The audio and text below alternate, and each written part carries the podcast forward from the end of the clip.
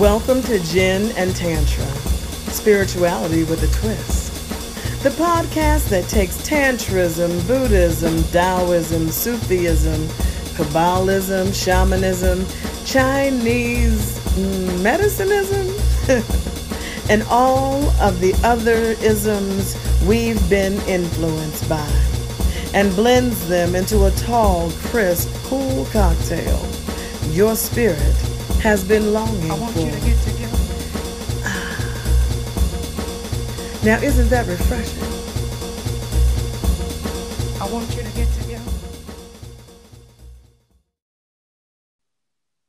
Hey, fellow GNTers, those of us who like our spirituality with a twist, we are in, uh, by my count, episode four in Daniel and my foundational spiritual teachings, practice, and philosophy series. And these are probably our deepest dive episodes where we look at Buddhist, Tantric, Taoist, and so on concepts and practices and how to apply them to our 21st century lives. But for this ep- episode, it seemed like it would be a little better to do a short, sweet, but important kind of big picture episode because I know, Daniel, I started noticing something that maybe I hadn't been thinking about when we first started this series, which is that, you know, since we started, we've recorded these other episodes. We've been doing a lot of them. And so we did kind of our one on uh, sort of spirituality and psychedelics. We started doing our interview episodes. We had a really good one with uh, uh, Samit Kumar, and we talked a lot about things about psychology. And I kind of noticed as we're going along that, you know, we're kind of maybe redefining tantra a little bit as we're doing this you know? You know tantra is kind of a technical thing. It has its own meaning and you can't really deny that that's true you know? The term means to weave. It's a deep spiritual tradition. It goes all the way back to india in the bhagavad gita you know so we're talking like 500 bc um, it's a pr- it's a practice tradition all over asia. We talked about this really in episode one just kind of defining it kind of technically the first episode in the series. You know there's Hindu Tantra, there's kind of tantras that you have in China and Japan. There's obviously the Tibetan tantras, that's sort of a passion of mine, kind of a passion of yours. But I started to realize that, you know, we're kind of, in a certain sense, redefining Tantra in a G and T sense.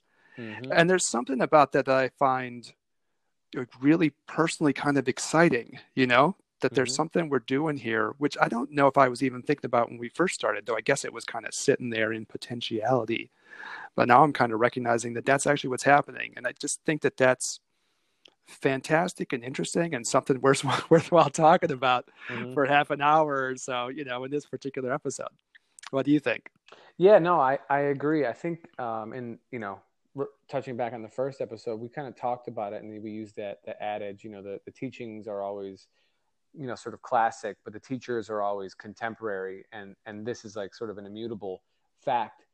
And I and I think that that you know it's here now in terms of what we're doing in that we're trying to you know bring forth things that have meaning not only in our lives but were passed down to us by people who felt the same way and were they applied it to their life at that particular time and now we're doing the same thing so it seems fitting that you know everybody has sort of different experiences in their life and if the goal is to really lead some sort of existence with meaning that you would try and fit things in there uh, that are relevant and current and so i think this is some uh, the the, pro- the byproduct you know of what we're, of what we're doing yeah what i find really interesting about it and again this is my own maybe I don't know, personal epiphanies around this is, you know, I looked at the episodes and I was like, well, you know, in this one, we talked a little bit about Zen.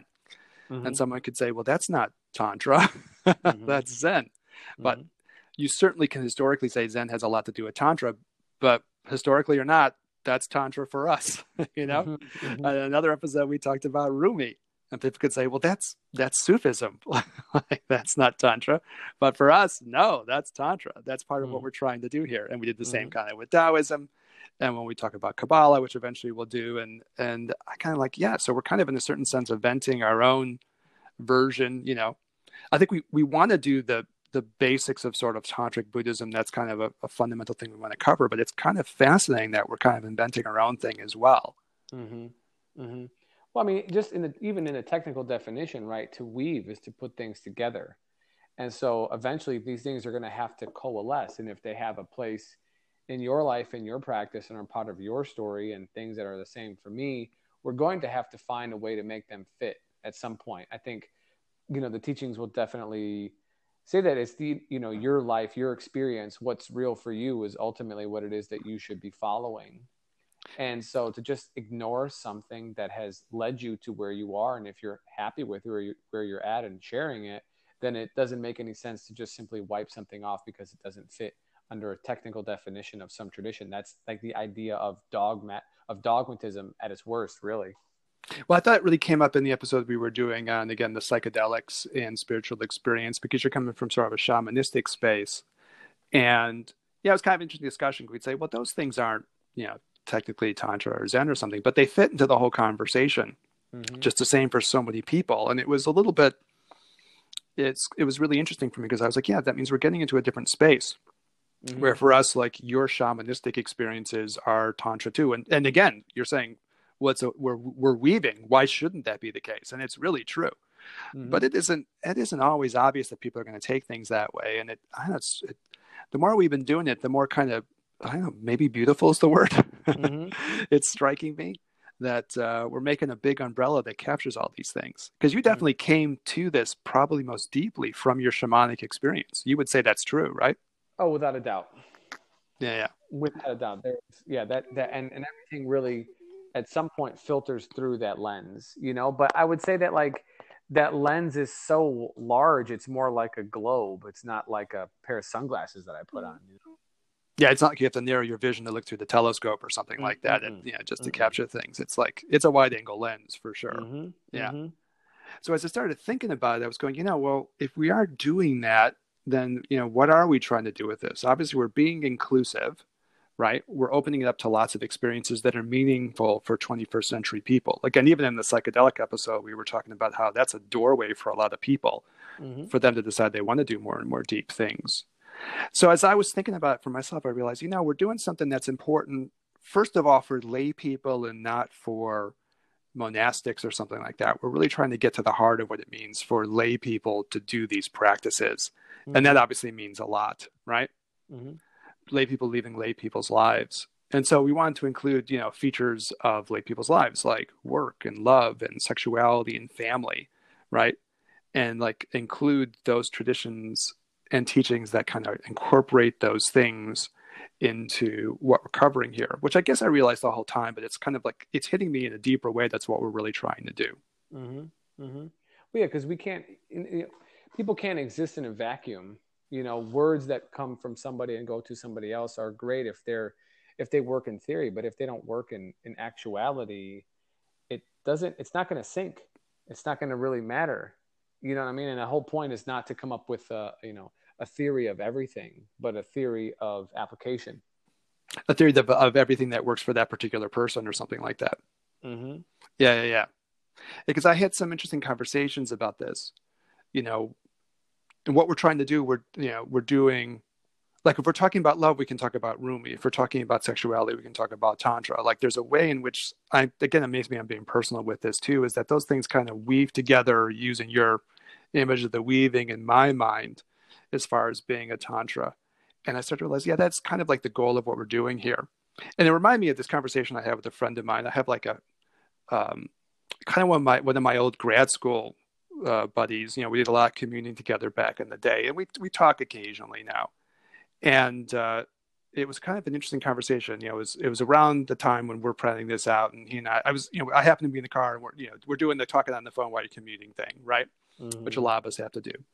And uh, he kind of just brought up this idea of what did what does one feel like they're here to learn as individuals and you know we're we've known each other a long time so he kind of went to this place of saying well for himself, he said, "I'm here to interested. In, I'm interested in two things. if there's a reincarnation, why did I incarnate here? I was interested in two things."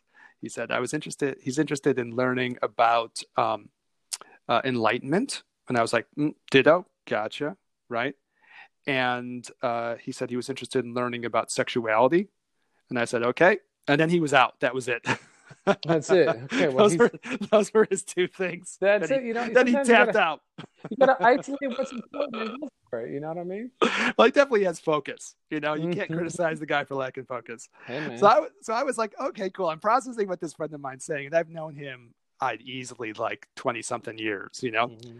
uh, uh, you know, one of those long friendships you had. You don't see each other all the time, but you know, you still talk Mm-hmm. like it's you know, you just seen each other yesterday. Yeah. And so, you know, we're talking about this and said, well, you know, okay, if I think about what you're saying, I would say, yeah, I I'm interested in enlightenment for sure, right? I want to know what these spiritual practices are about and what they actually mean. I guess in a practical way, practices as something practical in people's actual lives, which is, you know, the whole mission statement of what our whole GNT thing is about. So I bought in on that, and I definitely bought in on the sexuality thing because I I had kind of decided. I mean, I, I don't know. This never was a thing for you, but I I did toy with the idea of going off and becoming a Zen monk at one time, and that was Oh, never no. anything on your radar at all, right? No, no, I did. We, we yeah, we've, we've talked about this before. I definitely did. You know, Oh, did you go Zen- that? Did you go Yeah. that deep? Were you thinking about being a monastic? Yeah, yeah, don't- What, Which episode did that come up in? not an episode in regular life. We talked yeah. the episode called Life. Yeah, the episode called something that, Oh, one of those episodes. yeah, one of those episodes. Yeah, When did we talk about that? Because we've been talking for a, a while, but I don't. years, this is some years ago. You know, this. Is Oh, of our- really? Okay, so yeah. so do do tell and share. I can't remember what what tradition were you thinking about doing that in? Was that shamanistic again, or what? no, was that for you? no, no, no. This was this even predates um, my experience with shamanism. You know, I would say probably even predates me going to to to acupuncture school. Um, really, probably after I, you know, before I met and my fa- my biological father, before he pat, you know, after I finished college in Yeah. 2008. I had just, you know, I started meditating and I, you know, at that time I was probably 26, 27, just got my undergrad, you know, I was in the army for before. So I finished later and I had just was, I don't know, I would think I was a little tired at that point from school and working and everything like that. And I just really wanted to focus on this newfound habit that I had because meditation it wasn't something that I did because it was fun or anything like that. It was something that I knew that I should be doing. I probably and had a so- similar similar experience too. Yeah, yeah. Yeah, and I just it just got started and it just the whole kind of thing just took me over in terms of like feeling the connection to like some larger universal awareness all the time and all these you know um, synchronistic experiences and you know my work is kind of like a, as a healer in, in various modalities i would do things and say things that were beyond my own personal intellectual capability that were so profound that you know when i heard them come out of my mouth i was like who is speaking? You know what i mean? And Yeah, yeah. I, I thought that the way for me to harness those and to build those would be to remove all external input and just focus on the task you know? Uh, but i didn't really have uh, any a teacher. I didn't have any input. I, this was all very self-driven and so there's nowhere to go you know? I mean i would am i going to drive to a church and say i'm ready to become a monk you know a monk? Like that didn't seem great either. So the the dream lingered in the background uh, you know and i talked to some family members who uh, were are, you know uh, priests at this point and i wasn't really encouraged super deeply to do that so So these were like I'm trying to remember all of this because these were priests in more like a Christian tradition. Because I think Yeah, your mom has a Sufi my like mom my mom lineage going on. Yeah, right. So as a, as a child, I went to, uh, you know, not only did we do the Sunday school thing when I was younger, but then we went to different temples, and instead of Sunday school, we would do we would read Aesop's fables and sing Hare Krishna, you know, and then uh, Oh, okay. We would go to some Presbyterian churches, and then my mom would have a bunch of Jewish friends, so we would celebrate with them, and then she So it was like eclectic as hell, eclectic as hell, essentially, Yeah. right? Yeah, and yeah, once yeah. she found once she found Sufism, Islam through that way, then um, you know, then I studied with her, and I'd go to practices with her on Saturday night, zikr, and we would chant for hours and hours, you know. And so I just had all these different experiences. And when I was in the army, I never missed uh, Bible study and never missed church the entire time that I was in, no matter where I was. Even in Iraq, I still did these things. So um, it just been a diff- such a different experience from my spirituality and I feel like they've all been really important because I've had the, the blessing really to be influenced by so many different teachings that it makes sense to find the things that work and feel right for me and put them together in in some semblance of a book of my personal story. So us doing this feels like it's it's I want to give people the, the the the reminder that it's okay to be you, you know, and unfold your story, but the act of unfolding it is the important part. You know, the It- act seeking is important. Yeah, it really like when you're talking that way, it really hits me. Like we both have this drive to do kind of an eclectic spirituality to to to find those things, but it's also Mm-hmm. like authentic too. It's finding that sweet spot Mhm. between those things that you know really is the beautiful part. Okay, so Mm-hmm. I'll, I'll throw this out to you. You know, since we're we're talking a little bit about you and your experiences with this. So I got to the point with my friend, and he said, "Well, enlightenment." I was like, "Yeah, I'm down." Sexuality, yeah, that was important because I did think about going off and becoming a Zen monk. Like I actually thought about that, and I thought, Yeah. well, is that really going to happen? Yeah, not so Right. much. Though I think some of those Zen monks are pretty saucy. Mm, sure, so maybe that would have worked out a little different than I thought. But at the time, I was thinking, no. And I, you know, we've talked about maybe even some other episodes. I was like, I wanted to understand what sexuality and spirituality had to do with each other. You know, Sure. hence G and T, Gin and Tantra. But then I think to my friend, I was also adding the idea like I want to understand love too. Mm. And this sparked a big conversation between the two of us because I was like, no, love means a lot to me. And, you know, uh, romantic love, soulmate feelings of love, but, you know, Mhm. familial love, Mhm. friendship loves, you know, even the love that you have when you're a clinician working with a, a patient you're trying to help is a kind of a love too. So I kind of had this idea, like I want to do all three of these things. I added one other, one other thing to his list. I would say, okay, if I'm incarnating, it has to do with like this trinity of things. Mhm. Uh, it sparked a conversation because my friend was just like, I'm not interested in love. Mm. and then he tried to say, well, okay, you're interested in love, but do you understand love? And he's a Mm. little bit of a, hmm, he's a little bit of a contrarian guy. He's a little bit confrontational. So it was, a, it was an interesting conversation. But that was sort of my trinity. I said, no, this is really kind of the truth for me. You know, these are the three things I, I really care about. Uh, if someone threw that at you, would you say the same three things or would you go in a different way? I probably some people care a lot about work. I care about work. I do it, but I don't know if I feel like as as deep about it. Though obviously, I have a we both have a passion to share these things with people and try to make an impact. But how, what, what do you what do you think about that? Do you have that same trio of things essentially? So I think this is actually a really good question that you know whoever's listening to this uh, might think about. Right? What is what is your trinity? Right? What are the top three things? If you you know because you know every day everybody loves lists now, right? Lists top ten, top five, like whatever. But we're gonna make it even tighter. Top three. Uh, what are the what are the most important three things um, for your existence? If you were to choose to come back again, what would you choose to focus on? I think it's a really actually a deep question.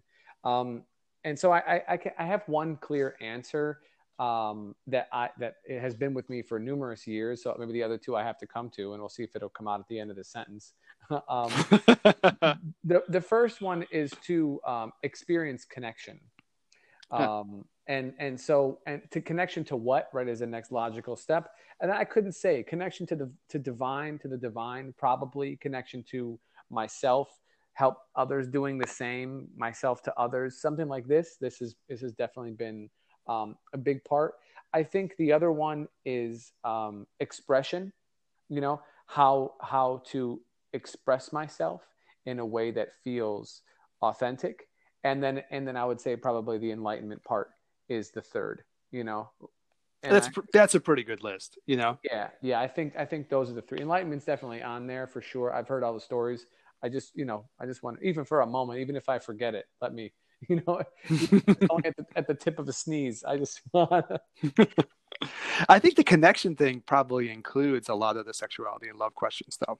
oh yeah for sure. right it- it's probably it- underneath that but it's a it's a Yeah. it's a i think that's beautiful too in the way i think i see it similarly i see that those ideas of enlightenment sexuality and love are all part of connection one way or the other right discovering how things are interconnected so i Mhm, i can certainly vibe with that way of phrasing it for sure i, I get that way of talking mhm. yeah. yeah, now when I was thinking about it, I was I wanted to ask you because I was thinking about this conversation with my friend. I thought, well, yeah, I should ask Daniel about this. And I had the same thought. It is something you can just throw out in an episode like this just to get the wheels turning for people. To go, Mhm. okay, if I really were to boil this down, what do I think I'm really here about for my life now or like you said, you could come back in the future life and do it. But you know, when you when you boil it down, what do you think you're really here about?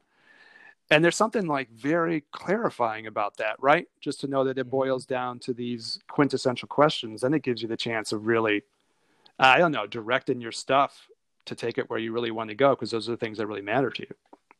Well, I think that one of the main things that we're trying to do is to get people to question things, right? I mean, that's sort of Yeah, the, yeah. The whole first series. You know, even this now is an extension of that. It's like, well, let's let's stop for a moment and just ask some general questions about what's important. And you know, everyone's got to work and make money unless you have you know struck it rich and you bought Bitcoin ten years ago and you're balling now. You know what I mean? Good for you. But besides those folks, you know, we everybody has to do something with their time and make money and pay their bills, and they have responsibilities, and you know, the the, the necessity for money never stops, unfortunately. Well, we Um, want to we want to make sure we always acknowledge the practicalities of what's facing people's lives as 21st century folks, right? yeah, we never we never yeah. want to miss that. Yeah. No, and so the point is, and here it is, you know, really smack again in this conversation. Why are you know why are you here? And you don't have to wait to be reincarnated to ask that question. You should ask it now while you're actually here. You know, while you have the, the mental capacity to do so, and the hopefully opportunity in your life to make changes. If the answer to that question isn't satisfactory to where you're at in the position of your life. What I found really interesting in your list too is you talked about expression. Mm-hmm. You know, and we know each other, and I know that part of you too, right? We've known each other for some years, Mm-hmm. and that part of you that wants to be musically musically expressive to connect with people, or you want to do with teaching, or you want to do whatever it is to do that express expressivity that makes connection. Mm-hmm. And I was feeling this actually in our doing these episodes too. You know, again, just sharing it. At a certain point, you know, this really has started to feel very creative to me. What Mhm. we're doing, you know, in the beginning, you're kind of building something. How is this going to work? And you're kind of putting the pieces together. But as it as it kind of has gotten rolling, and the wheels have gotten turned in, and the train is on the track, I started to realize, now this is getting this is getting pretty creative for me. This whole process, and you know, that's expression and creativity are kind of there Mhm. right and then i think that's that's been really vivifying to me so i guess when you throw this out and maybe people think about this for themselves you know you start going okay what are these three things you know Mhm. when you find those things it, I, I guess it is going back to our boy uh, uh, follow your bliss right joey Yeah. c you know you're Mhm. finding your bliss then and then you, you know that will always that will always be kind of energizing to you even if times are shitty and you know we're recording this in july of 2020 times are shitty Mhm, mhm. you know but you find those things and uh and they're just they give you this explosion of this energy you know it, it's uh it's inspiring right mm-hmm. Yeah. Well, you know, I think at the beginning of the year, I said they, they did a, a survey. I forgot of how many Americans, maybe it was 1,200 or 1,000 or 10,000. I don't remember. From one of these news outlets did it, and they said that 90% of Americans polled were positive about the future of their lives. This was in this was in the beginning of January, right? right oh of- interesting right, yeah previous previous to everything. And they did one last month, and that number was down to like 45%. wow you know, yeah and so, I mean, it's not to say, look, I mean, everyone's business is certainly, well, not everyone, but most people's business or work has been affected, you know, economically by, you know, what has occurred and what is still occurring, really, uh, even probably more now than it was when it first popped off. But the, the, the responsibility that we have to our own lives doesn't cease, unfortunately, you know? And so we have to find ways in which to carve out time for things that are important. But asking what's important is the first question because you can't carve out time for something that's not a priority. You have to first figure out what that priority is and then do the things that you need to do in order to make that happen, like making time to record a podcast. yeah it's so true right it's so true and then it like it feels though it feels it feels naturally energizing right Mm-hmm. you're tapping into i guess it's the word enthusiasm right Mm. the divine within, right? You know, Mhm. that's what that actually means, I guess. So that feeling of enthusiasm ends up being there. The other thing that hit me about what you were saying was the was the questioning thing. And when I was going through and saying, okay, if we're inventing our own, if we're inventing our own G and T here, right? Our tantra and, and uh, Gin combination, it hit me that there's something a little contrarian we're trying to do too. Mhm. you know something where we're trying to do something questioning to get people to question the the status quo to Mhm. be willing like the old Bar- bob marley songs you know fighting against the system. Every bob marley song you ever heard. You know has that line in it somewhere. So i thought you know that's actually kind of really interesting to me too that that's part of what we're trying to create here. Yeah and um, you know on that note since we're starting to get initial feedback from listeners i had like kind of the, the interesting experience of seeing well what is this kind of triggering in people what we're doing Mhm. and that's been kind of i guess an enthusiasm driving thing for me too Mm. you know And what I realized was that you know there's all these other people who are obviously have the same wheels turning that we have, Mhm. you know. So I can share a little bit because I got a text from somebody, and I don't think she would mind me sharing this, so I'm going to share.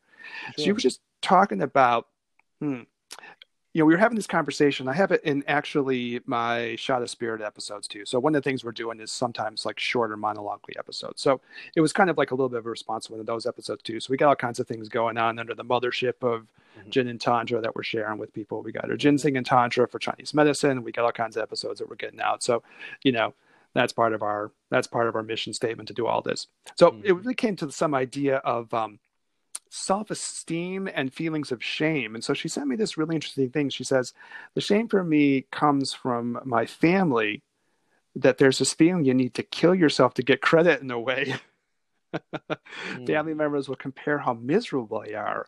I'm here to decide to do something I love. You know, she's in uh, uh, traditional Chinese medicine too.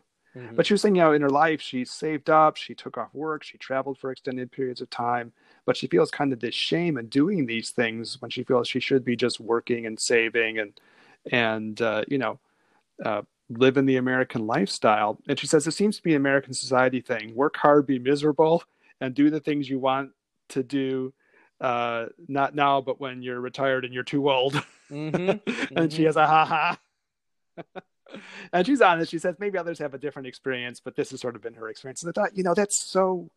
I read the thing, and you know, again, we're getting responses to the episodes, and I was like, yeah, this is really kind of fascinating because it's so much in the wheelhouse of what we're trying to do, you know, and hearing that feedback um, from somebody, you know, I was like, God, we're getting right on the mark, you know, of Mhm. what I think others want to hear now in their lives too, you know. I, I guess you could say contrarian, you could say whatever you want, whatever the right word. But I think that's part of Tantra too, kind of intrinsically, to be willing to kind of challenge what would be the standard expectations. And that's actually what she's talking about in her text, you know, in her response to the show, that she's that she wants to do that. And I thought well, that's just fantastic, you know. And Mhm. if the if the show helps spark any of those conversations, she's basically saying that she has a friend that she's talking about this a lot too. And I thought, you know, just imagining I, I, I wrote her back and I was, you know, as, as a listener and I was going, you know, it's fantastic. Thanks for the feedback on the show. And I was like, it's so great that you and your friend are doing this, you know, and I'd say they're both probably in the late twenties, early thirties. And I thought that makes me so happy on some level, Mhm. you know, that you're having these conversations. And if our show can be some tiny little part of those conversations, well, then, you know, that makes the whole thing worthwhile. Yeah. Mhm. So I saw this kind of like a contrarian thing, a little bit, at least a questioning thing. You don't have to just fight the system to fight the system or something, but you're willing to challenge those things that should be challenged. So does that Mhm. fit into your definition for our thing too? Oh yeah, I, I definitely think so. I mean, I, I think at some point, you know, you have to really kind of come to terms with who you are as a person, you know, and own it, and then live your life accordingly, and take the pieces that are useful for you, and and express them and live them in that way. And sometimes that isn't the the cookie cutter mold that most people want their family members to live. And that can be challenging you know externally with your relationships and with and with your surroundings. And sometimes it can be challenging internally too because there's not always uh, a clear path for those who think a little bit differently to follow in the footsteps of somebody else. There is no one else doing what they want to do. So they have to kind of find those who are doing it a little bit and then put together a community and an, and an idea about where it is they want to go and i don't know that there's always room for that. You know i don't know there's always space for that. I know i have a lot of um, clients you know t- younger teenage clients that i've had over the years as a trainer. And they just sort you know right after high school i mean it, it's like that everything is set up for them man. You know and good for them that they could have that done but it's like high school and then they're working with people who are very good at filling out applications and studying for the SATs and prepping them for interviews and figuring out personality tests and what schools would be the best and where they would go and you know whatever and then boom it's like right into college and then once you're in college you're working with more counselors and more headhunters and recruiters to get you into the right place and then you get to the right place and now you're living your downtown life and you know and and I guess that's good for some people um but I don't know if that's it for everybody. And I always encourage, you know, probably to the, probably not to the liking of some of the uh, parents. Some of the parents involved. Yeah, for sure. and I'm telling the kids, I'm like, yo, take a gap year, take seven gap years. You know what I'm saying? Like, if they have money to, if your parents have money to pay for school now, they'll have money to pay for it in a year or two.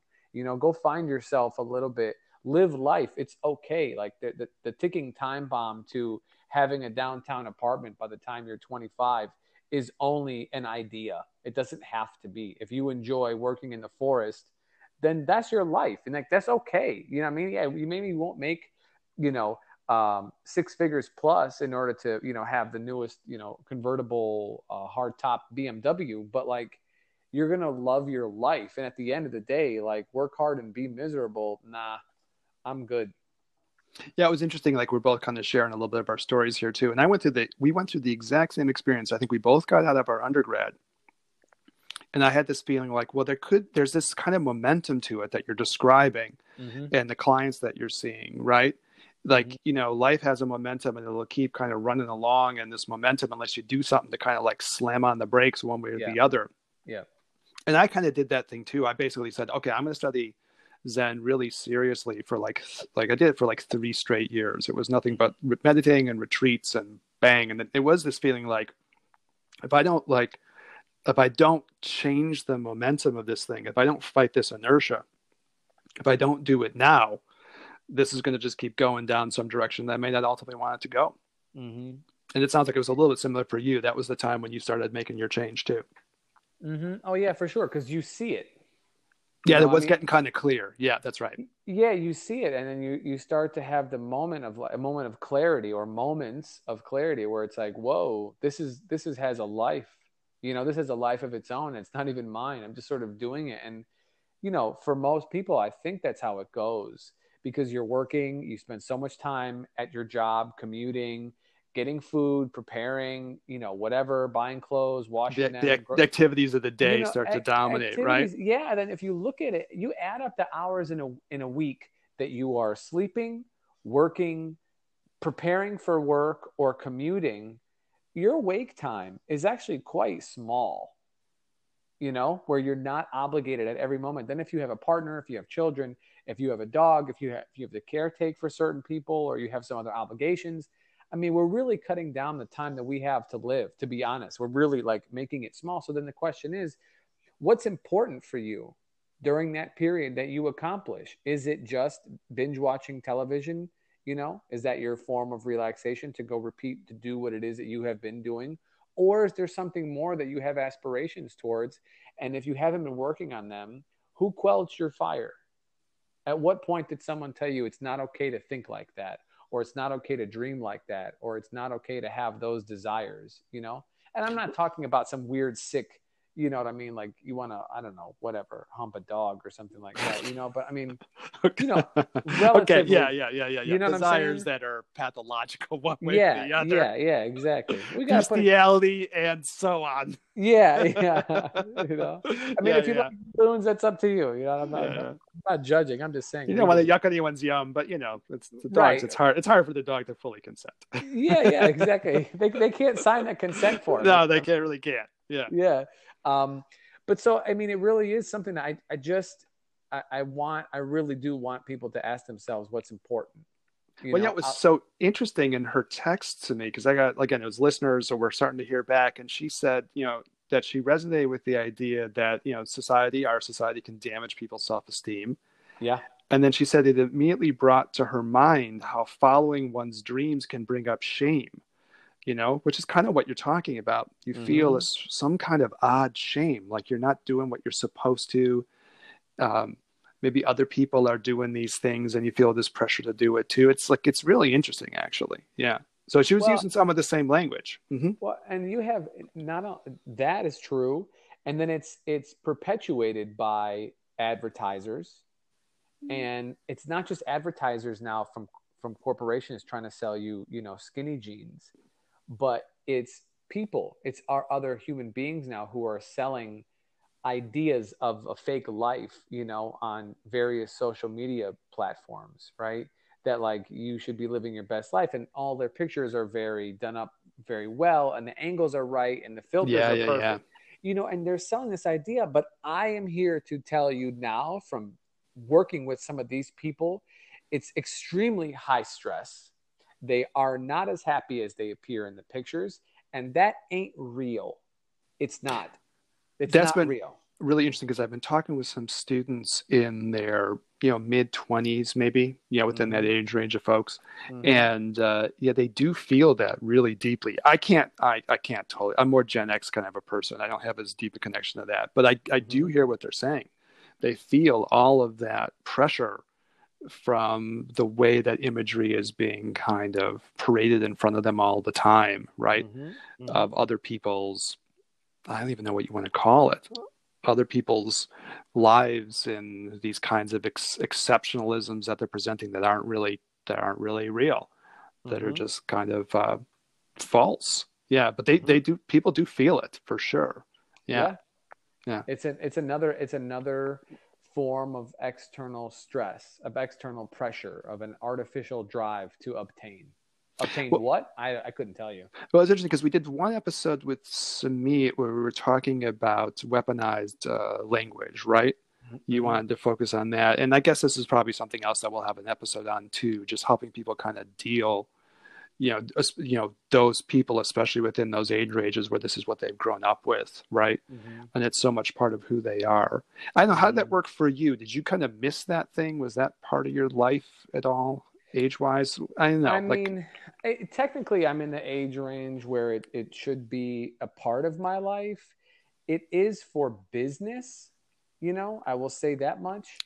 Um, but I never really, like, I, I just never really got into it that much. If it wasn't for business, I maybe I wouldn't be on there. Although I do organize a bunch of events, so I probably, well, that's business. So, you know, yeah i just i don't get into it that deeply i do not like the the vitriol and the uh, superficiality of the mind contents that people feel like they should be sharing i know, guess in a certain sense all of that stuff is potentially weaponized across a variety of ways depending on what you define weaponized as. Yeah, even like look how great my life is and look how skinny my waist is and look how that's a kind of a weaponization too. It's Oh, yeah, basically sure. kind of going like i am somehow being competitive with you and i'm trying to project to you that i'm Mhm. ah, in some ways i guess superior to you or something Correct. i guess I'm that's the underlying psychology yeah I'm superior to you. Follow me, and then I will tell you to be. I will show you and tell you, and more specifically, sell to you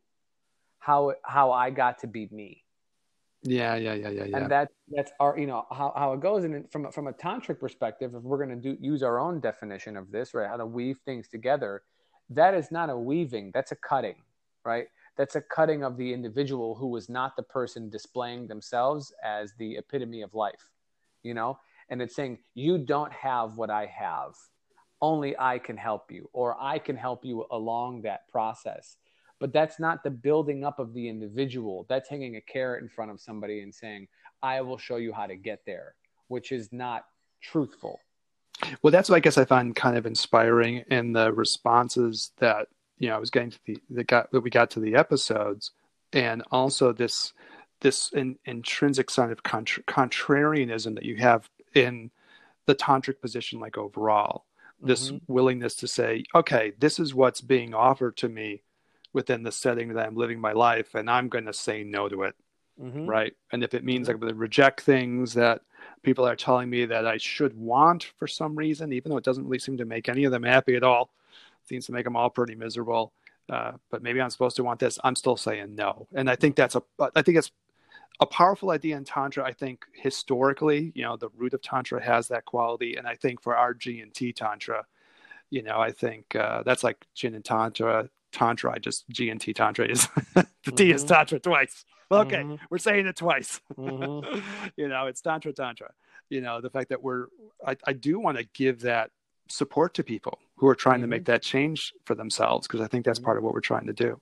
So I guess the last big thing as we kind of push it would be and you know you actually came to it just you know from what you were saying already though I had it in my little show notes for myself to bring it too which was sort of the integrativeness of this Mhm. that we want to give a like an integrative spiritual approach right Mhm. to support people who are coming at this in different ways from their own ways you know that's part of what we're trying to do here too and that again is i guess part of our definition of uh, tantra for the purposes of gnt right Mhm. that it is integrative and it was kind of interesting to me because this is a kind of an interesting day for me on the on the buddhist tantric cal- calendar um, I had a, a, renewal of one of my own personal sort of practices, you know. So mm-hmm. in the the tantras, you have these sort of little, uh, you know, initiations that you do into practices, and I, I had the one that's sort of my deepest heart practice, and I like retook it today, and actually I did it via Zoom. You know, it was being kind of offered. You know, it's 2020. That's the only way you can do anything now is on Zoom, practically. Mm-hmm. Um, so it was sort of zoomed on but it was still you know it's a good experience it's a practice that's really close to my heart and you know so i'm in the i'm in the glow of the practice right i'm feeling the enthusiasm of the day for me it's probably a little bit why i even want to do this episode today because mm. i'm feeling the buzz of it but you know what was interesting about it is the practice that i do as far as the buddhist tradition goes tibetan buddhist tradition is like really closely aligned to sort of like the shaivism tradition it's a it's the Shiva and Shakti part of the Tibetan Buddhist tradition. And I was like, you know, it's integrative. So my whole life has kind of been about this, and it's just it's it's interesting and great. You know, just we didn't even plan this out, but you were just talking about for your own life, and it's the exact same thing, which I guess gives us deep insight to why the show is the way it is. Mm-hmm. Right? We're both trying to do an integrated thing. But my whole experience has been like that, totally.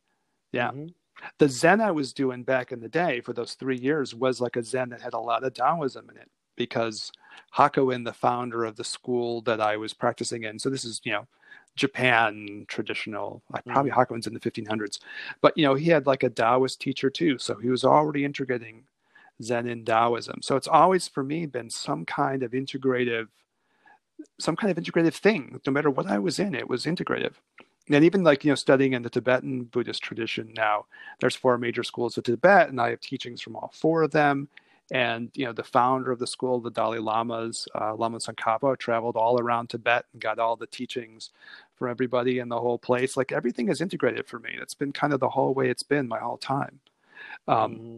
even the taoism i had like you know i got my taoist initiations into the complete reality school which is a school that tries to integrate Taoism and Buddhism and Confucianism together. You know, so I started like, you know, that's just sort of the story for me, and that's basically the story for you too.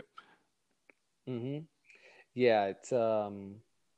The. I mean, I think the the opposite of dogmatic views are integrative views, and that's that's the whole the premise of what we're doing, and the hope of what we're trying to to bring to people is the idea of integrating the various aspects of your life through the lens of what's important to you. And i think I'll, I'll kind of you know bring us to a close here with the reminder of the question that we asked about halfway through the show which is what is your trinity? If if you were to come back here why would you return? And then with the second half of that is okay well you don't have to come back and ask this question. We could ask it now.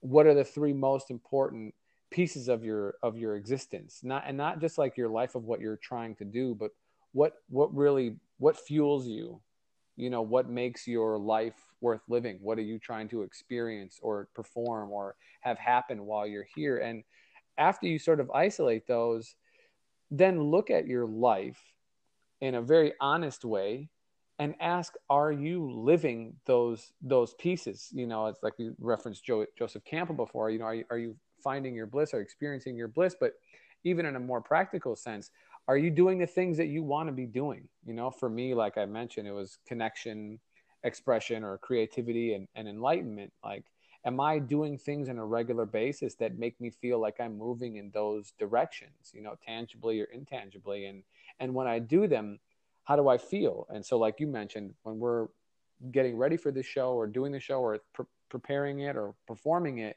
there's a, a very large sense of passion and motivation that comes around it that's charging.